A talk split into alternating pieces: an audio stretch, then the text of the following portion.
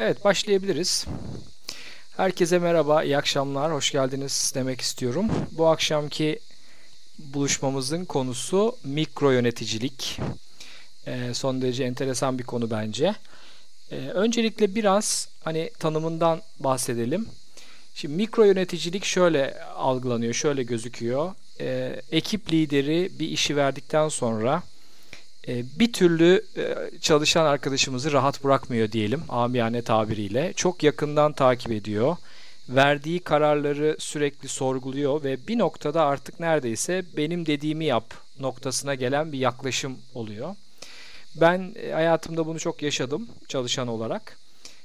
Bir müdürüm hani kargoyu kargo şirketine teslim ettin mi diye sormuştu. Yani o detayda beni takip etmişti. Ve bu gerçekten çok rahatsız edici oluyor. Çoğunlukla neden? Çünkü e, çalışanlar aldıkları işin sahibi oldukları zaman, sorumluluk hissettikleri zaman ve belli kararları kendileri alabildikleri zaman aslında daha iyi performans gösteriyorlar ve bağlı oluyorlar. Ona bağlı olarak iş çıktısı da daha iyi hale geliyor. Peki e, işin verimliliğini de azaltıyor bu aslında. Çünkü çalışan çok sayıda geriye dönüp müdüre rapor vermek zorunda hissediyor. Müdür de güvenmediği için bir türlü işin nasıl biteceğiyle ilgili emin olamadığı için sürekli işin içine karışma ihtiyacı hissediyor. Bir taraftan e, güvenmemenin e, sonucu olduğunu görüyoruz ama bir taraftan da şunu da hakkını teslim etmek lazım. E, bazen yakından takip gerekiyor tabii. Çok tek taraflı konuşmak da istemem. E, özellikle bu akşam hani e, ben galiba mikro yöneticilik yapıyorum bazen e, diyen e, müdürlerimiz konuşmak isterlerse onları da duymak isterim. E, bir önerim var yine her bölümde olduğu gibi e, mikro yöneticilik yapan ekip liderinizle 3 e, aşamalı bir e, diyalogla işleri daha iyiye götürme, daha verimli hale getirme ve onun bu mikro yöneticilik tarafını biraz daha e, uyumlu bir şekilde çalışma haline getirebilme imkanınız olabilir mi e, diye düşünerek bunu paylaşmak istiyorum e, sizlerle. E, ilk olarak aslında ilk temel konu e, karşılıklı iş çıktısının netleştirilmesi ve bence bu son derece kritik bir nokta. E, müdürünüzle bir görüşme yaparak hani tam olarak iş çıktısının ne olduğunu tekrar görüşmenizi öneriyorum. Bu görüşme karşılıklı diyalogla iki taraf için de konunun netleştiği bir görüşme olsa hani çok iyi olur, çok faydası olur.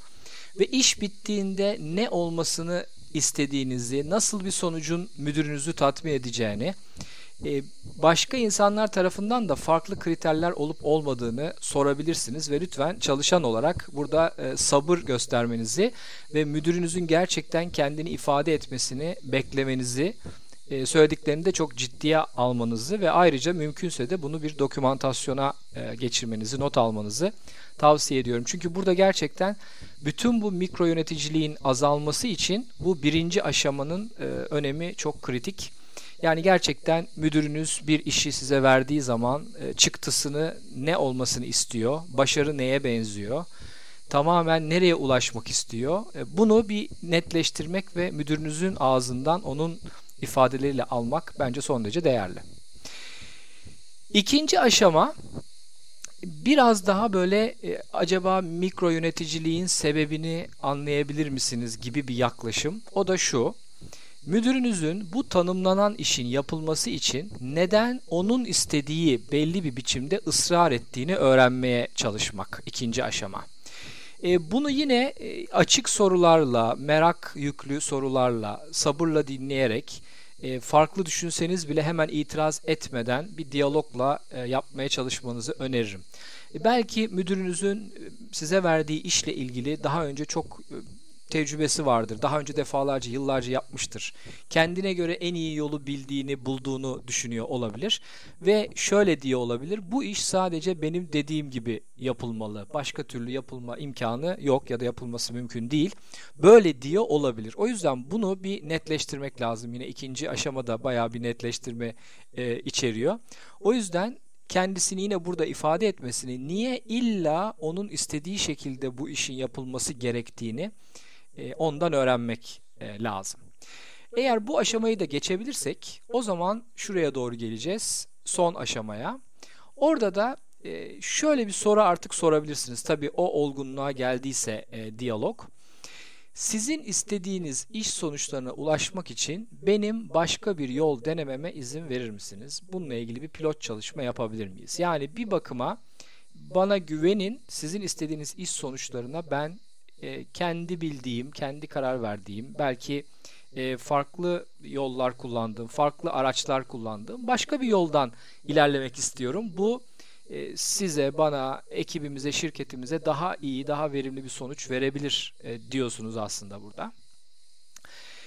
Burada bir önerim de şu olabilir. Eğer müdürünüz biraz çekinerek de olsa belki kendinden emin olmadan peki tamam bir pilot çalışma deneyelim diyorsa eğer o zaman bunun ilk bölümünde yani işi bu şekilde aldıktan sonraki ilk denemenizde ona biraz daha sık bilgi vermeyi teklif edebilirsiniz. Yani e, anlıyorum işi farklı yapmamla ilgili bir endişeniz olabilir. O zaman ben bu işi e, kendi bildiğim gibi farklı bir yoldan yaparken size biraz daha fazla bilgi verebilirim diyebilirsiniz. O da e, bu da onu bayağı e, rahatlatacaktır ve karşılıklı güven artışı olacaktır diye düşünüyorum.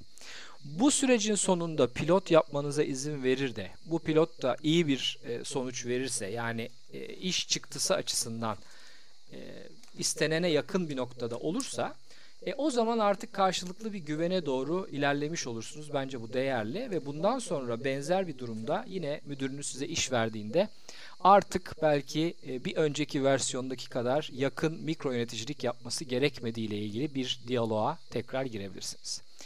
Bütün bu anlattıklarımı e, yine e, içine alacak yine bir ifadeyle burayı toparlamak, tamamlamak istiyorum kendi bölümümü.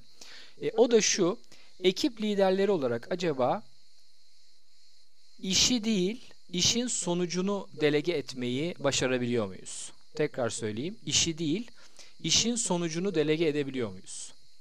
Ve işin sonucunda istenen yere ulaşılamadığı zaman dönüp arkadaşımıza burada sen belli kararlar aldın, istediğimiz yere ulaşamadık. Bunu nasıl bir dahaki sefere daha iyi yapacaksın şeklinde bir sürekli olumlu gelişim döngüsü yaratabiliyor muyuz? E, bunu yapabilirsek ekip lideri olarak hem e, işin çıktısı üzerinden bir değerlendirme söz konusu olacak ve istediğimiz yere ulaşabileceğiz. Ekibimizdeki insanlar kullanabildikleri bütün becerilerini, yaratıcılığını ortaya koyacaklar. Çünkü onlara bir alan açtınız belli kararları verme konusunda. Hem de arkadaşlarımızın gelişimini sağlama imkanı e, sağlamış olursunuz.